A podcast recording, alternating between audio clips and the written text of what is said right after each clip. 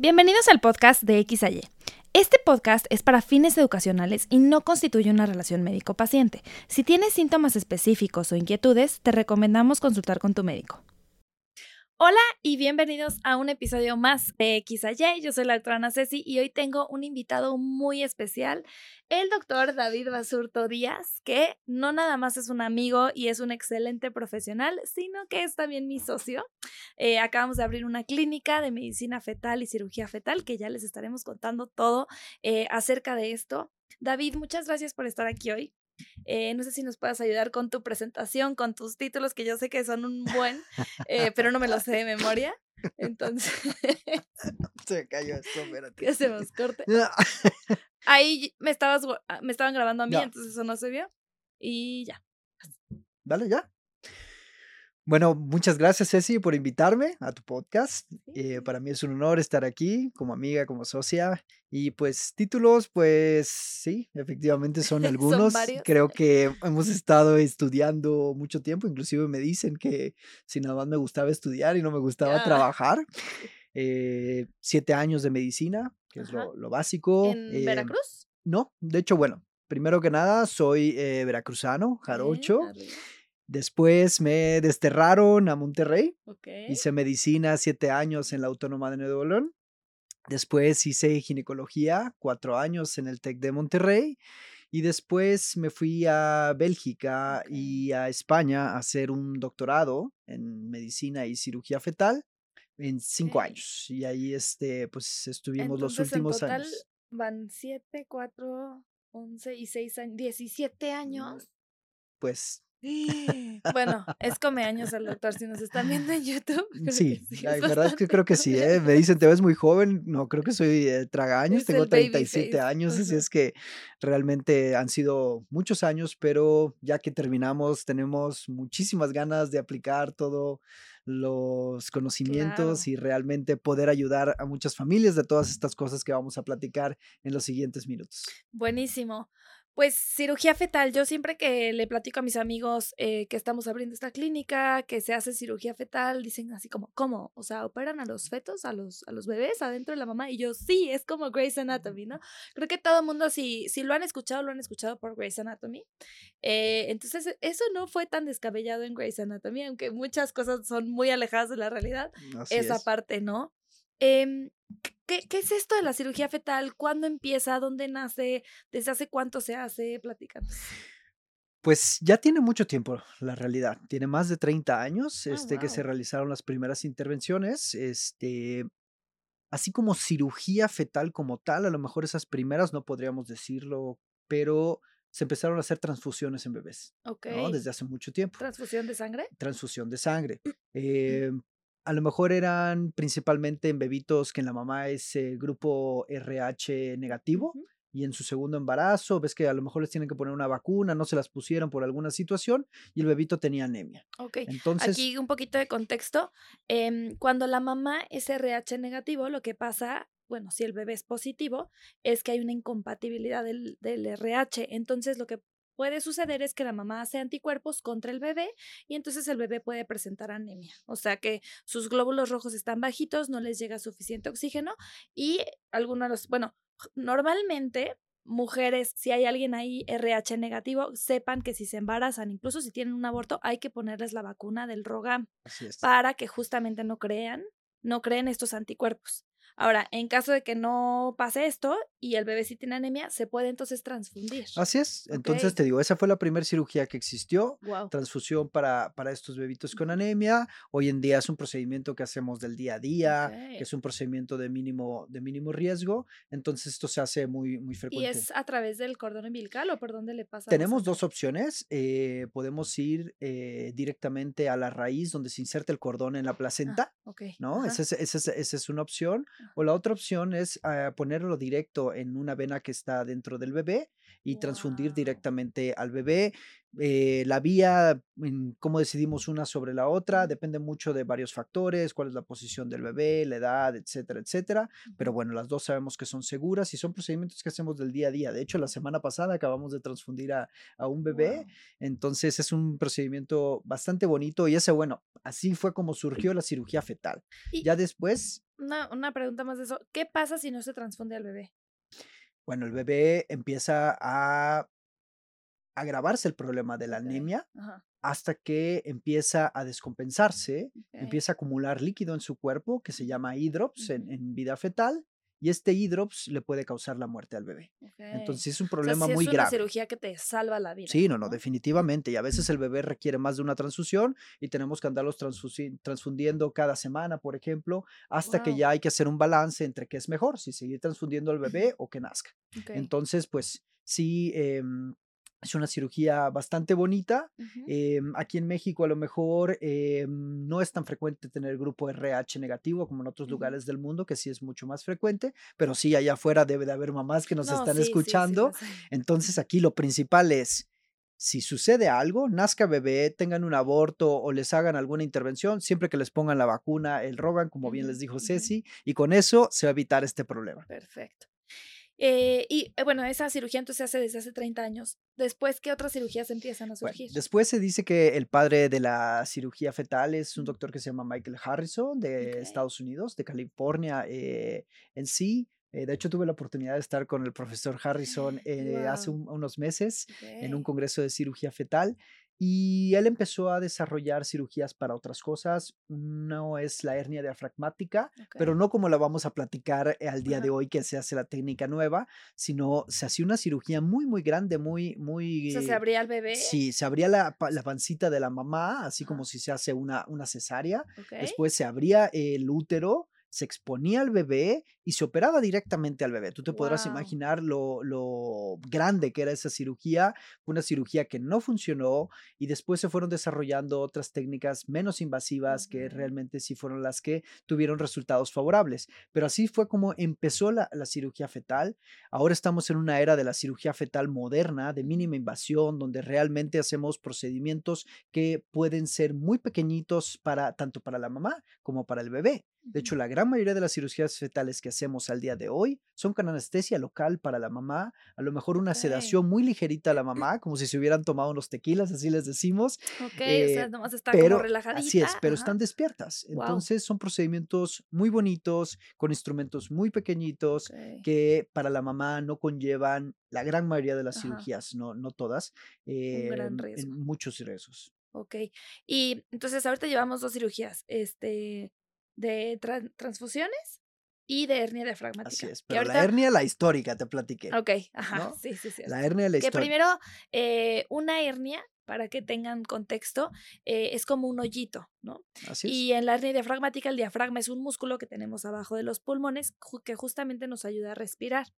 ¿Qué pasa cuando tenemos ese hoyito? Que se nos puede venir el estómago para arriba y entonces no permite que los pulmones se desarrollen adecuadamente y fallecen muchos bebés, ¿no? Sí, digo, no solo es el estómago, puede ser intestinos, puede ser hígado, realmente todo lo que se encuentra en la pancita de bebé puede llegar a subir al pecho, al tórax y comprimir eh, los pulmoncitos. Eh, si no hacemos nada en este tipo de enfermedad, desafortunadamente sobrevive dependiendo, hay grados, ¿no? O sea, pero si estamos hablando de que el pulmón está muy, muy, muy apachurradito, eh, únicamente va a sobrevivir uno de cada cuatro bebés, ¿no? O sea, es una enfermedad, sí es considerada como bastante grave.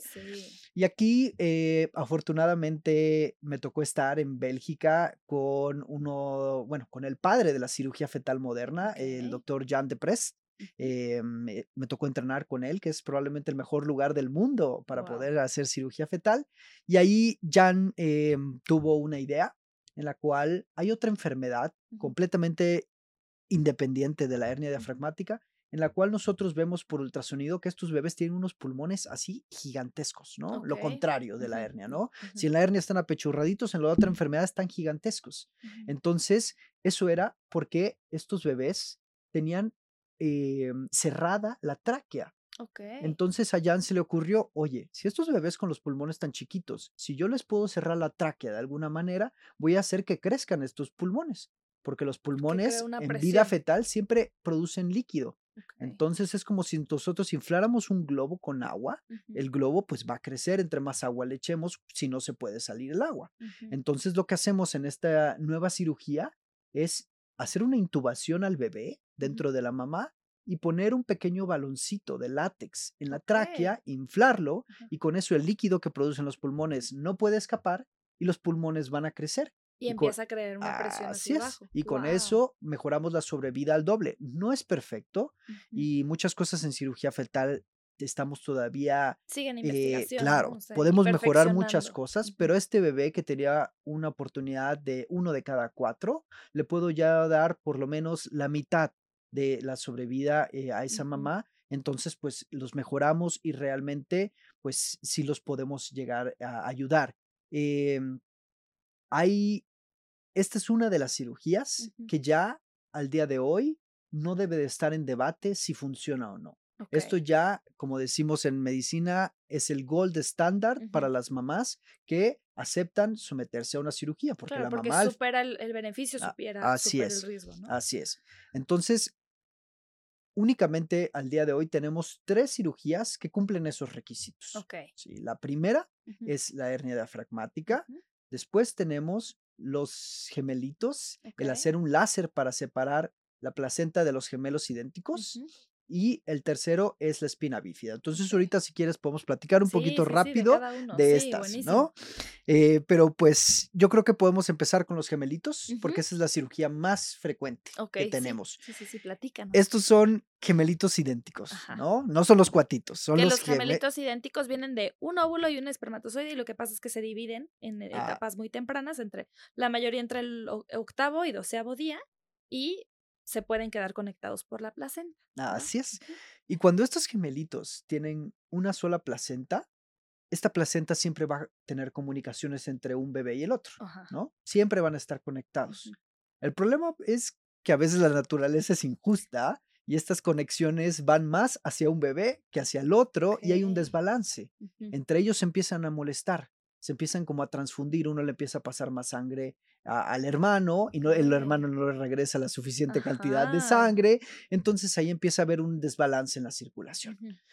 Un bebito empieza a dejar de orinar, empieza a dejar de tener líquido y si no hacemos nada, este bebé. Porque aquí el líquido amniótico, para que sepan también, es la pipí del bebé. Así Entonces, los bebés tienen que estar tragando Ah, sí, sí, sí, aunque se oiga cero romántico, el líquido amniótico es en su gran mayoría pipí de bebé. El bebé vive en su propia pipí, que afortunadamente es estéril, pero sí, o sea, el pipí del bebé es realmente fundamental para el desarrollo de un bebito. Y si un bebito no orina por alguna circunstancia, pues tiene menos líquido. y no se puede desarrollar. Sabemos que si no hacemos nada, estos bebés fallecen casi siempre. Los dos el que está más, el más, el que no puede orinar, el que le está quitando, eh, el que está pasando sangre, es el que mm, fallece primero normalmente, pero el otro también va a recibir de más y también se descompensa. Entonces, el problema aquí es si uno fallece, como el otro está conectado, el otro, mm. si llega a sobrevivir, puede llegar a tener un daño cerebral muy importante para, muy severo, te lo diría yo. Entonces, no es solo que tienen muchas probabilidades de fallecer, sino que si llegan a sobrevivir y el hermano falleció, el otro puede llegar a tener un daño, cerebral, muy importante. Afortunadamente, con la tecnología que tenemos al día de hoy, deberíamos de darnos cuenta siempre que si esto puede llegar a suceder. ¿no? Esta es una enfermedad que normalmente es progresiva y por ultrasonido nos podemos dar cuenta si estos bebés se están molestando el uno al otro.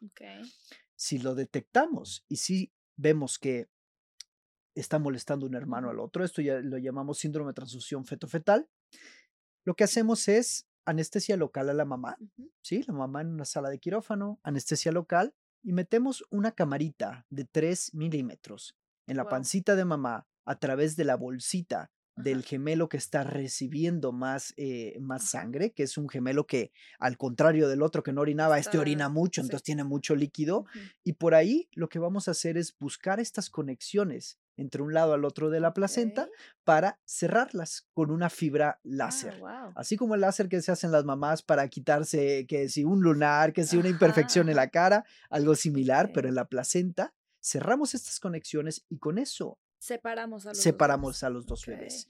Entonces ahí automáticamente ya quitamos ese desbalance, les mejoramos la sobrevivida, casi todos sobreviven. De hecho, nosotros les decimos a los papás con esto, si no hacemos nada, fallecen en, la, nueve de cada diez. ¿sí? Pero si los operamos, les podemos decir a los papás que en el 70% de los casos, o sea, siete de cada diez, les vamos a entregar a los dos bebés perfectamente sanos. ¿sí? Para sí.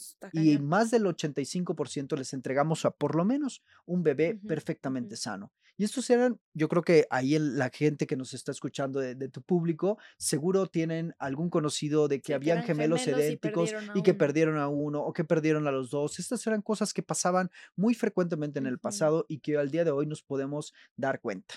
¿Sí? Para que te ponga, perdón que te interrumpa, sí, sí, nada más para poner en contexto qué tan frecuente es esto, se dice que si pudiéramos diagnosticar a todos los bebés gemelos idénticos, deberíamos estar operando 2.500 casos al año. Es muchísimo. O sea, es muchísimo. Obviamente no los diagnosticamos a todos y no lo hacemos tan frecuentemente, pero deberíamos de estar operando muchísimo gemelos idénticos. Probablemente son muchos de los que se pierden. Así es. Y en esta parte de la detección, ¿cómo se detecta? por ultrasonido, ya te dije. Em, ahorita, eh, más adelante, si quieres, platicamos de qué ultrasonido se debe de hacer eh, toda mamá, pero en los gemelos idénticos deberíamos de estar revisando a estos gemelitos cada dos semanas, sí o sí porque es la única manera en que nosotros nos podemos dar cuenta si está sucediendo esto. Y ahorita hablamos de la transfusión de sangre, que eso es únicamente un problema que pueden tener estos bebés, pueden tener otros, puede ser que uno esté creciendo mucho más, que el otro esté mucho más pequeñito. Realmente son embarazos de muy alto riesgo que podemos vigilar y si nosotros hacemos un ultrasonido cada dos semanas, un ultrasonido realizado por un especialista en medicina fetal, se pueden diagnosticar estos casos, se pueden evitar las tragedias y se pueden realizar cirugías fetales para poder salvarle la vida a estos bebés y entregarle a la mamá dos bebitos perfectamente sanos, que es lo que queremos todos. Sí, sí, sí. Híjole, qué información tan valiosa. ¿Y la tercera cirugía? La tercera cirugía es la cirugía para espina bífida. La espina bífida es un defecto, una malformación que tienen los bebés en la columna. En los primeros días de vida, la columnita del bebé se debería de cerrar y la piel debería estar perfectamente bien cerradita. En los bebitos con espina bífida no se cierra bien la columna del bebé, por lo cual tienen las raíces nerviosas de la columna expuestas, como en un saquito puede ser, o hay veces que están medio planas, pero están expuestas al líquido amniótico. Lo que pasa aquí es que el líquido amniótico es tóxico para las raíces nerviosas. Además de que el bebé obviamente se mueve, choca contra la pared del útero y obviamente ya se pueden imaginar ustedes que eso no es lo más sano para tener los nervios expuestos, ¿no? Entonces se dice que la enfermedad es una enfermedad progresiva que conforme va pasando más tiempo se va perdiendo la movilidad que tienen estos bebés en las piernitas. Claro, porque de la columna salen las raíces nerviosas que me van a dar para las piernitas. Y como yo le explico a mis pacientes, esto es como un accidente de carro. ¿Sí? ¿Qué tan grave va a estar? Ah. Dependiendo de dónde se haya dañado la médula. ¿No? Como hay un accidente de carro, no es lo mismo que haya sucedido el accidente, que uno quede con lesión del cuello para abajo o que sea ya de la parte baja de la, de la columna para abajo, ¿no? Dependiendo de dónde está abierta la primera vértebra es donde va a estar la lesión. Entonces, eh, pues tenemos criterios para saber qué bebitos tienen mejores pronósticos que otros. Eh, pero bueno, lo que hacemos en esta cirugía es prácticamente cerrar todo lo que no se formó bien cerrar esa columna para que no esté expuesta al líquido amniótico, para protegerla de lo la toxicidad del líquido amniótico y que también el bebé no se esté golpeando. ¿Qué sabemos con esta cirugía? Que les mejoramos al doble la posibilidad de caminar sin ningún tipo de em, aparatos, ¿no? O los que de plano no iban a caminar, a lo mejor van a caminar con, necesidad de aparatos, pero los mejoramos. Entonces, esta cirugía tampoco debería estar ya a, debate porque sabemos que los resultados son muy buenos, pero esta cirugía, a diferencia de las otras dos que te había mencionado, en las cuales anestesia local a la mamá, hoyitos de 3 milímetros, aquí sí cambia un poco el panorama. Esta sí es una señora cirugía grande, de horas de trabajo, porque aquí sí realmente tenemos que cerrar un defecto en el bebé. Aquí hay dos tipos de abordaje, hay quien abre la pancita de la mamá y opera directamente en el útero o hay quien eh, no abre la pancita de mamá y se opera eh, desde la, pancita por la paroscopía. Afortunadamente eh, aprendimos a hacer todos los tipos de técnicas, entonces siempre discutimos con la mamá cuáles son los pros y los contras de cada una para llegar a un consenso y que la mamá decida cuál es el mejor abordaje para, para su bebé. Oye, esto está, o sea, es la medicina del futuro. Suena ciencia ficción, sí, ¿no? Sí, sí, suena ciencia ficción. Nada más para ah, poner en contexto igual, em, o sea, está la mamá embarazada y ustedes literal abren la panza como una cesárea, se expone el útero, ¿Sí? abren útero y ahí está bebé. Ahí está bebé. Ok. Y ahí es. donde ya operan. Así es. Sí. O sea, así es, literal, como bien lo dijiste. Okay. Sí, se, se, abre todo, se pone el, el, ahora sí que la parte de la columna que está abierta a que la podamos ver nosotros y la cerramos. Obviamente, la pregunta del millón sería, bueno, oigan, pero están operando de mi bebé y, mamá puede tener anestesia, pero bebé, ¿qué está, ¿qué está sucediendo? ¿no? Eh, esta cirugía como es una cirugía grande, como estamos diciendo que tenemos que abrir a veces el abdomen de la mamá o hacerlo por la poroscopía, obviamente la mamá tiene anestesia general, ¿no? Y al bebé también hay que ponerle su anestesia. Órale. ¿Sale? En la cirugía de los gemelos no tocamos a los bebés, tocamos la placenta, no sucede nada. Pero, por ejemplo, en la hernia eh, o en esta cirugía para espina bífida, ahí sí, hay que ponerle anestesia a bebé. ¿Y qué es lo que hacemos? entra un anestesiólogo pediatra o anestesiólogo em, fetal? ¿Existe eso? Sí, ah, son, son anestesiólogos que tienen un entrenamiento en, en, procedimientos de cirugía fetal. Oh, Tienen que monitorear muy bien a mamá, obviamente, pero también tenemos que saber las dosis de la anestesia del bebé. Calculamos la dosis de la anestesia por medio del peso calculado por ultrasonido y lo que hacemos es ponerle un combo de tres medicamentos. En, la, en el bracito o en la piernita, ¿no? Así como, como fuera una, una, inyección eh, normal, les ponemos un medicamento para que esté el corazoncito estable, relajado, que no haya ni taquicardia, ni, ni, ni, bradicardia, ni que se acelere, ni que se va, nos vaya para abajo corazoncito, ¿no? Para que se mantenga estable. El segundo medicamento es para el dolor, obviamente, para que no sientan absolutamente nada, como la anestesia que recibe a mamá, lo mismo. Y el tercer medicamento es para que bebé esté completamente tranquilo y no, se, mueva, ¿no? O sea, para paralizarlo, como quien dice. Entonces, con esta combinación de tres medicamentos, nosotros tenemos a nuestro bebé perfectamente bien, tranquilito, estable, sin tener dolor, y así es como lo esperamos. Wow. Estaba, está, sí, está, está muy impresionante, eh, pero está padrísimo. Sí, padrísimo, la verdad. Digo, lo único malo es que son mucho tiempo de, dedicarle para, para llegar a... Para, sí, sí, pero la verdad es muy padre y yo creo que lo más padre es que pues eres el último rayito de esperanza para esos papás probablemente, ¿no? O sea, la primera vez que llega la mamá y le dicen, oye, tu bebé tiene un defecto, pues obviamente es una noticia terrible, pero el saber que hay una oportunidad y que son procedimientos que está comprobado que sí funcionan, aunque no sean perfectos, y eso hay que ser siempre bien honestos con los papás, que sí funcionan y mejoran la calidad de vida de estos bebés, pues realmente es muy padre cuando las cosas salen bien y ves a esos chiquitines ya en unos años eh, corriendo y pues los papás súper agradecidos, obviamente. No, sí, como dices, esas noticias pues pueden ser desgarradoras muchas veces híjole, depende mucho del médico con el que llegues porque habrá quien te diga, se va a morir y ya, ¿no? Y no hay, y no hay para dónde más ver. Em, pues la importancia también de, bueno, de que estamos aquí, de difundir que esto existe eh, para todos los pacientes que lo necesitan. Em, una pregunta muy frecuente, ¿qué pasa con el líquido? Eso, eso yo abres y, sale el líquido Sí, sí, sí, esa es la pregunta que me hacen todos los, todos los papás, ¿no?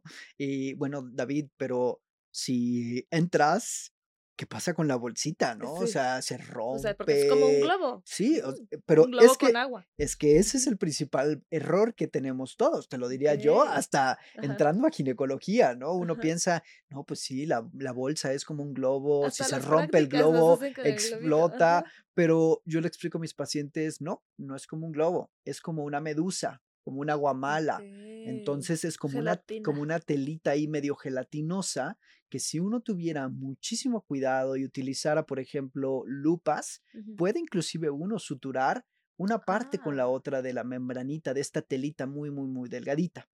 Entonces, cuando nosotros entramos en cirugía fetal, efectivamente le hacemos un hoyito a la bolsita, pero el útero se contrae y ese hoyito no se cierra al 100%, pero no hay fuga de líquido como si se rompiera. ¿no? Puede ser que fuga un poquito, este, pero no explota. Entonces, hay cirugías en las cuales cuando hacemos estas incisiones de 3 milímetros, las dejamos ahí y, y, ahí se queda. Y hay otras que en la espina bífida, por ejemplo, cuando se abre completamente el útero y se hace una incisión de unos 3 centímetros, ahí sí suturamos como si suturáramos una herida y cerramos la bolsita. Y así es por eso que no se rompe, ¿no? A ver, no se rompe es un decir en la gran mayoría de los casos inmediatamente también.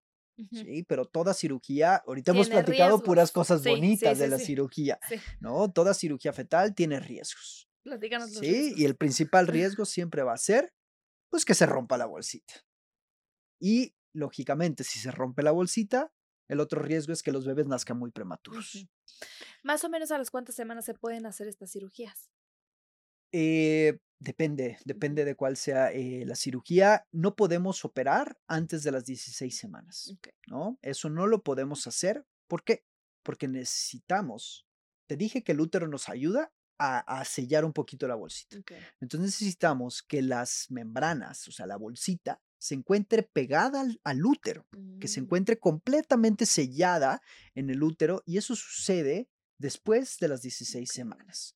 Entonces, si nosotros entráramos antes, vamos a entrar a una bolsita que está ahí flotando, le vamos a hacer un hoyo y pues y ya, se me puede. y ya perdimos, ¿no? Entonces, después de las 16 semanas, eh, eso te diría yo, es como el límite extremo cuando algo está sucediendo eh, y sería a lo mejor en unos gemelitos, ¿no? Pero en las otras cirugías, por ejemplo, hernia diafragmática y espina bífida, estamos hablando únicamente de estas tres, pero hay otras muchas más, ¿no? Que yo creo que no nos vamos a meter en toda la lista de, cirugías. Más bien yo les diría, si tienen un bebé con una malformación, vayan con un especialista para, que les digamos que sí y que no. Em, pero normalmente operamos a los bebés em, entre las 24 y 29 semanas, dependiendo de la enfermedad. O sea, pero, sí me pueden hacer prematuro entonces. Sí, claro. A ver, y muchas veces van a nacer prematuros. ¿sí? Pero con todo y la prematuridad o el potencial riesgo de la prematuridad, estas cirugías funcionan. Obviamente hay casos en los cuales desafortunadamente no salieron las cosas bien y el bebé nació extremadamente prematuro y pues bueno, ahí desafortunadamente pues es algo que siempre se le dice a la mamá, ¿no? El riesgo siempre va a existir y siempre se les dice, señora, lo único que tenemos que eh, lograr es de que el bebé no nazca muy, muy prematuro. Si nace muy prematuro, pues salió peor el, remedio, obviamente, que la enfermedad. Pero, esto no sucede, esto no sucede muy, muy que nazcan prematuros extremos no es tan frecuente, si no, no estaríamos operando a nadie, obviamente. Sí, no, y estamos viendo problemas pues más graves, en donde hay un riesgo beneficio. Claro, claro. Y una vez que se opera, ¿tiene que ser cesárea después? La única cirugía en la cual debería de ser cesárea es en esta cirugía de espina bífida, en la cual hablamos que es una cirugía muy grande, que tuvimos que abrir pancita de mamá, y en la cirugía en la cual también se abrió la matriz, el útero, ahí sí tiene que ser cesárea, porque le estamos haciendo un hoyito al útero, y si el útero tuviera contracciones se puede llegar a romper, y eso no lo queremos hacer. Entonces sería la única en la cual si es cesárea sí o sí, pero únicamente con esa técnica. Con la técnica laparoscópica, ahí no. La mamá puede tener un parto sin ningún problema. Con todas las técnicas que les dije que hacemos un hoyito de 3 milímetros, pueden hacer por parto perfectamente. Inclusive los gemelos idénticos pueden hacer por parto también. Aquí en México no es tan frecuente que los ginecólogos echen el paquete de atender un parto en gemelitos y más idénticos con una sola eh, placenta, pero sí se puede. En Bélgica todas las mujeres paren. O sea, allá la cultura es completamente diferente. De hecho, la mamá nunca te va a pedir una cesárea como pasa en Latinoamérica. digamos, no digamos México, es Latinoamérica en general. Eh, la mamá muchas veces dice, David, es que yo no quiero tener dolor, yo no quiero tener contracciones, yo no quiero saber nada del trabajo de parto, pero eso en Europa es así como rarísimo. como rarísimo. La señora es como, pero ¿cómo? ¿Me van a operar? Me van a tener que abrir y la recuperación después. es otra cultura. ¿no? puedo luego podemos hacer otro capítulo de parto contra cesárea si quieres, es otro tema, pero sí es otra cultura completamente. Cuando yo platico de la cirugía fetal, siempre se viene a la conversación labio y paladar hendido. ¿Se puede operar o no? Teóricamente, se podría operar. Sí. ¿No? O sea, teóricamente se podría operar, pero este doctor que te dije, Michael Harrison, desde hace muchos años, más de 30 años, dio unos lineamientos que tenía que cumplir toda cirugía fetal y en la cual una de las principales es que el tratamiento al nacimiento no fuera eficiente. Okay o que el tratamiento no pudiera esperar. Como espina bífida, que, así es, si no lo opero, no me camina. Así es, si no lo opero, no me camina, o es progresivo y va a ir eh, dañando más, pero aquí automáticamente... Es estético. Así es. Y sabemos que estéticamente un cirujano plástico, eh, puede operar a estos bebitos y quedan muy bien. Otra cosa es la cuestión de los primeros días de la mamá con bebé, que puede llegar a tener problemas de alimentación, etcétera, etcétera, pero el resultado a mediano plazo es excelente.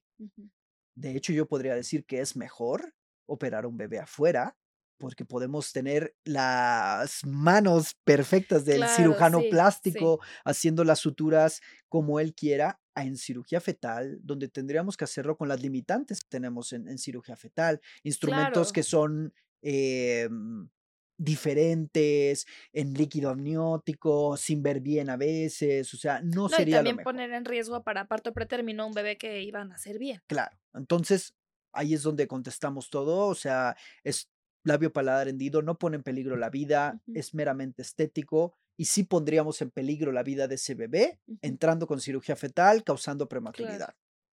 Y mm, bueno, dices que hay otras cirugías. Eh, ¿Cómo se, o sea, cómo hacen estos estudios para ver si sí son eficaces las cirugías? Este, ¿qué mamá te va a decir? Sí, experimenta en mí, se hace primero en animales o cómo funciona? Afortunadamente, sí me tocó estar en un lugar muy padre en mis cinco años en Bélgica, ¿no? Te podría decir que ahí en ese centro, en, en Leuven, Bélgica, es donde se aprueba la gran mayoría de las cirugías fetales, porque ya es como el papa de la cirugía fetal, ¿no? entonces tienen que pasar por la bendición papal muchas veces. Te voy a platicar un caso que me tocó vivir en mis últimos dos años que estuve allá.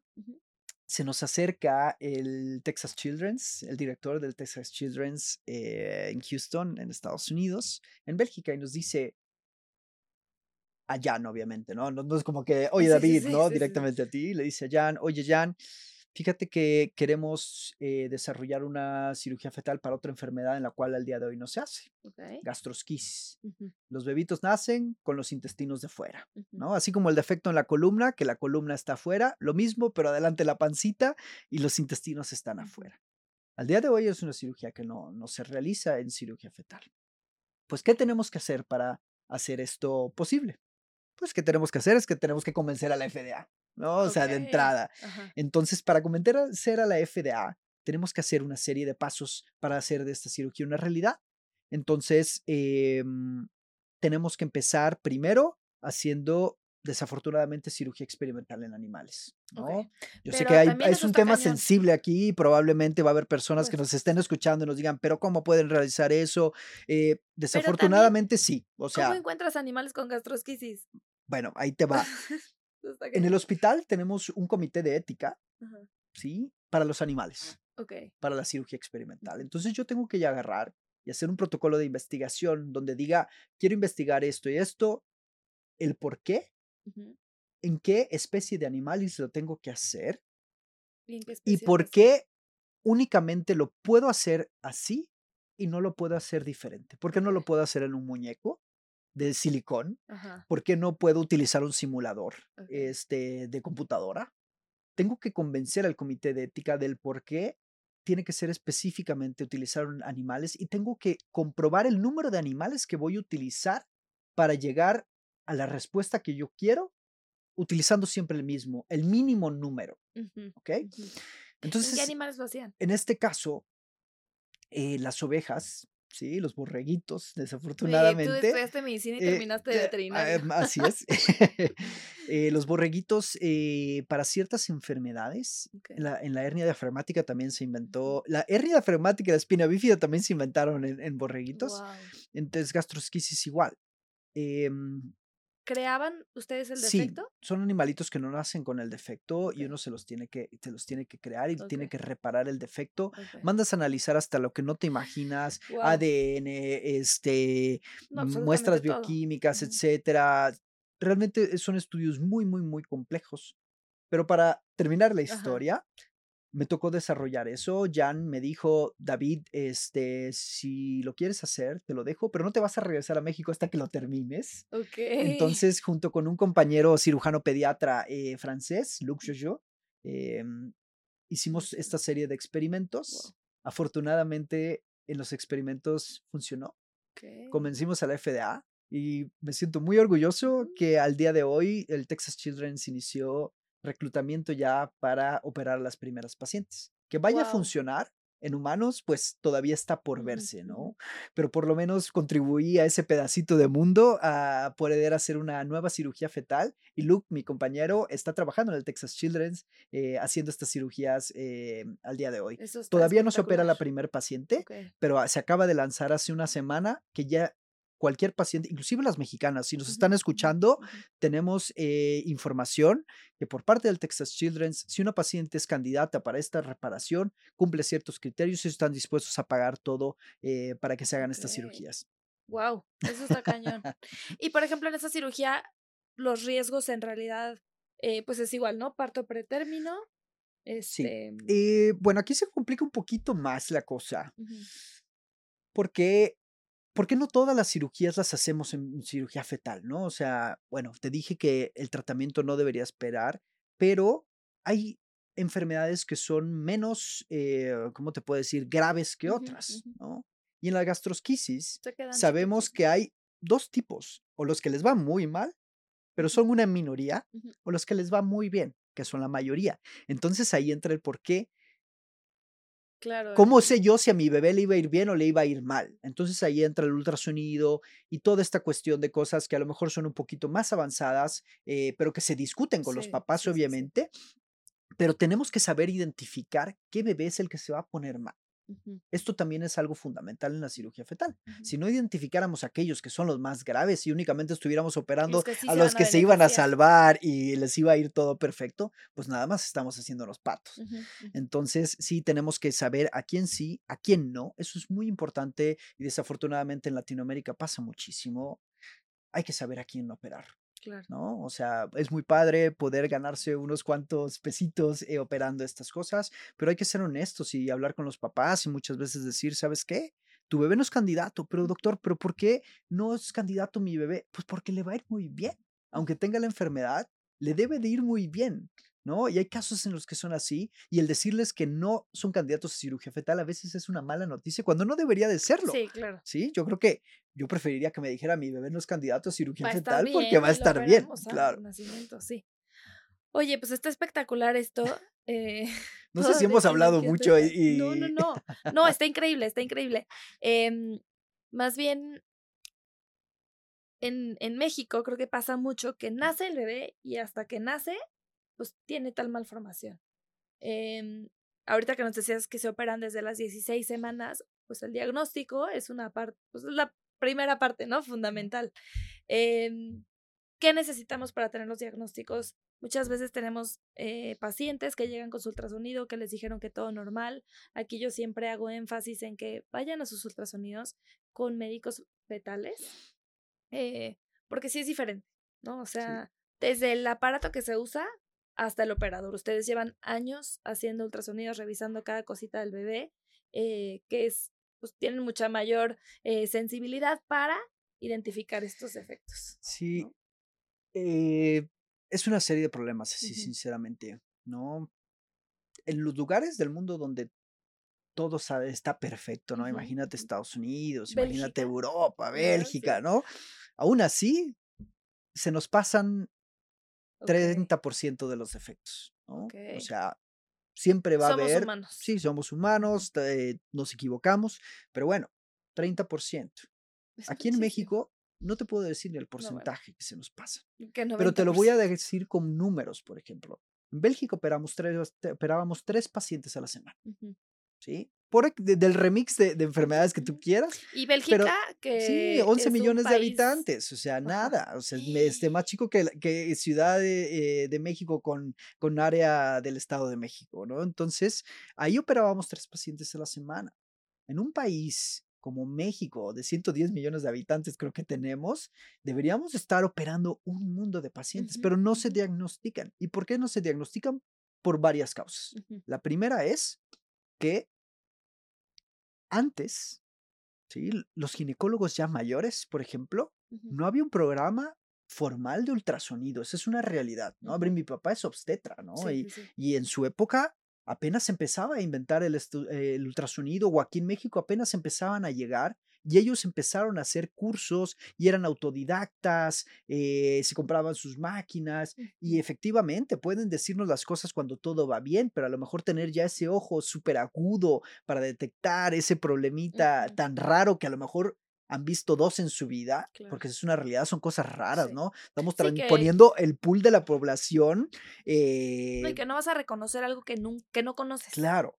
Entonces ese es un problema, ¿no? El segundo problema es que los estudios se deberían de hacer en momentos específicos en el embarazo, porque son los momentos en que cada estudio nos sirve para una cosa.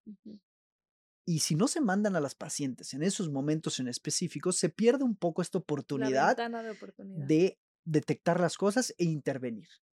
Muchos defectos aquí en México sí se diagnostican, pero ya llegan muy tarde y me llegan ya prácticamente semanas antes de que vayan a ser bebé y ahí automáticamente ya no las podemos operar, ya se salieron de, de esta ventana de oportunidad. Entonces, ya lo que pudimos haber hecho no fue porque no se detectaron a tiempo. Mm.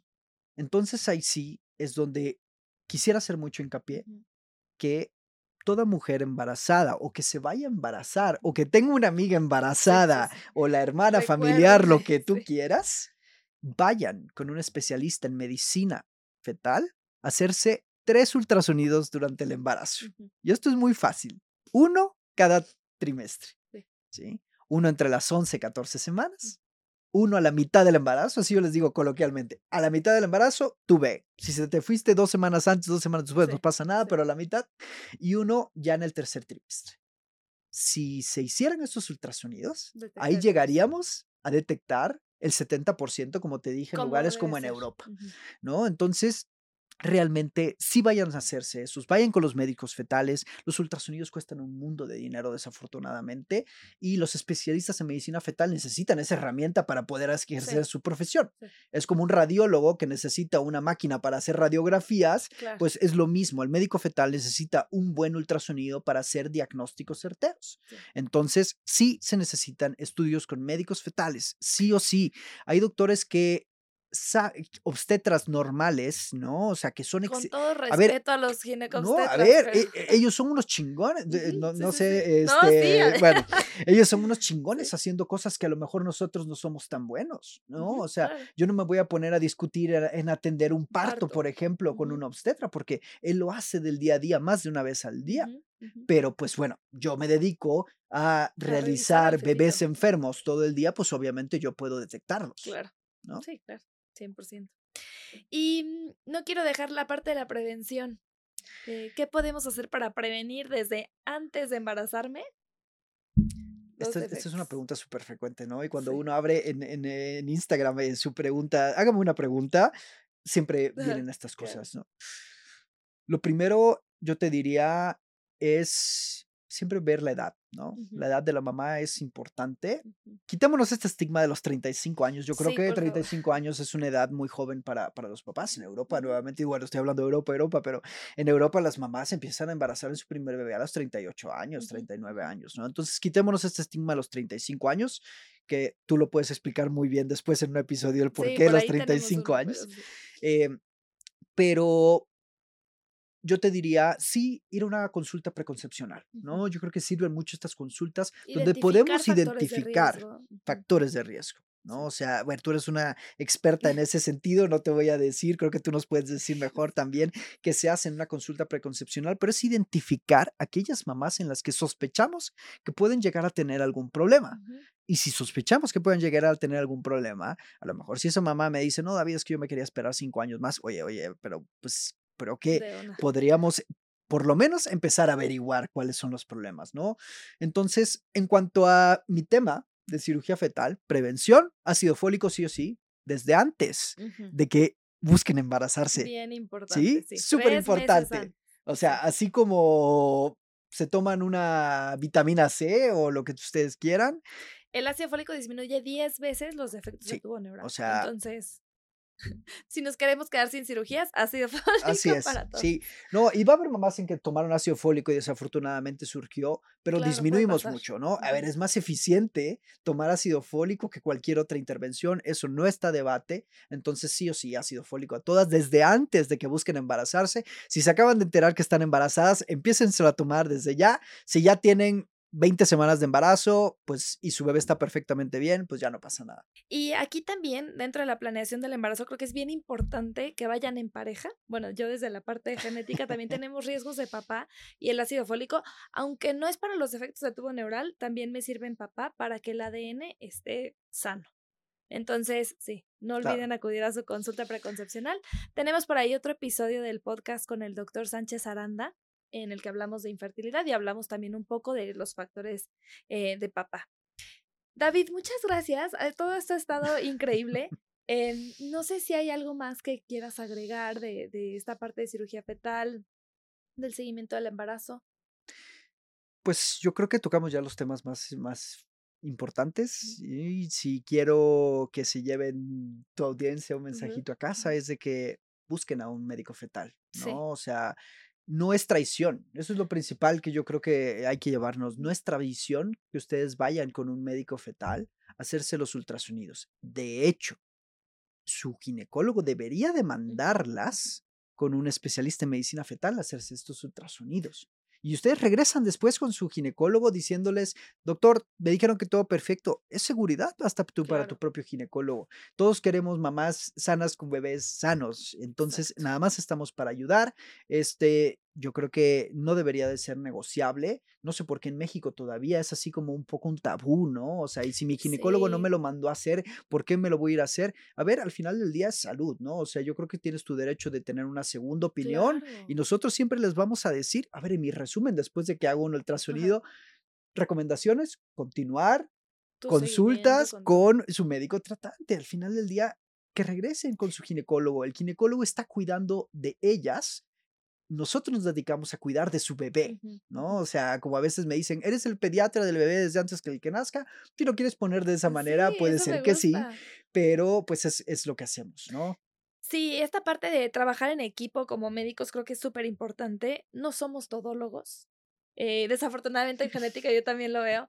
Este, pero sí, las segundas opiniones nunca están de más. Em, y tener esta certeza, esta tranquilidad de que tu, de que tu bebé viene bien. Claro. Em, seguramente habrán escuchas que están estudiando medicina o que son médicos, eh, ginecólogos. ¿Cuál es el camino para hacer cirugía fetal? O sea, creo que hay muchos, eh, pero ninguno, yo no sé cómo es. Es una rama muy nueva, ¿no? Aunque te dije que tiene 30 años que se han hecho estas cosas, realmente ya para gente que estudia esto es muy, muy nuevo.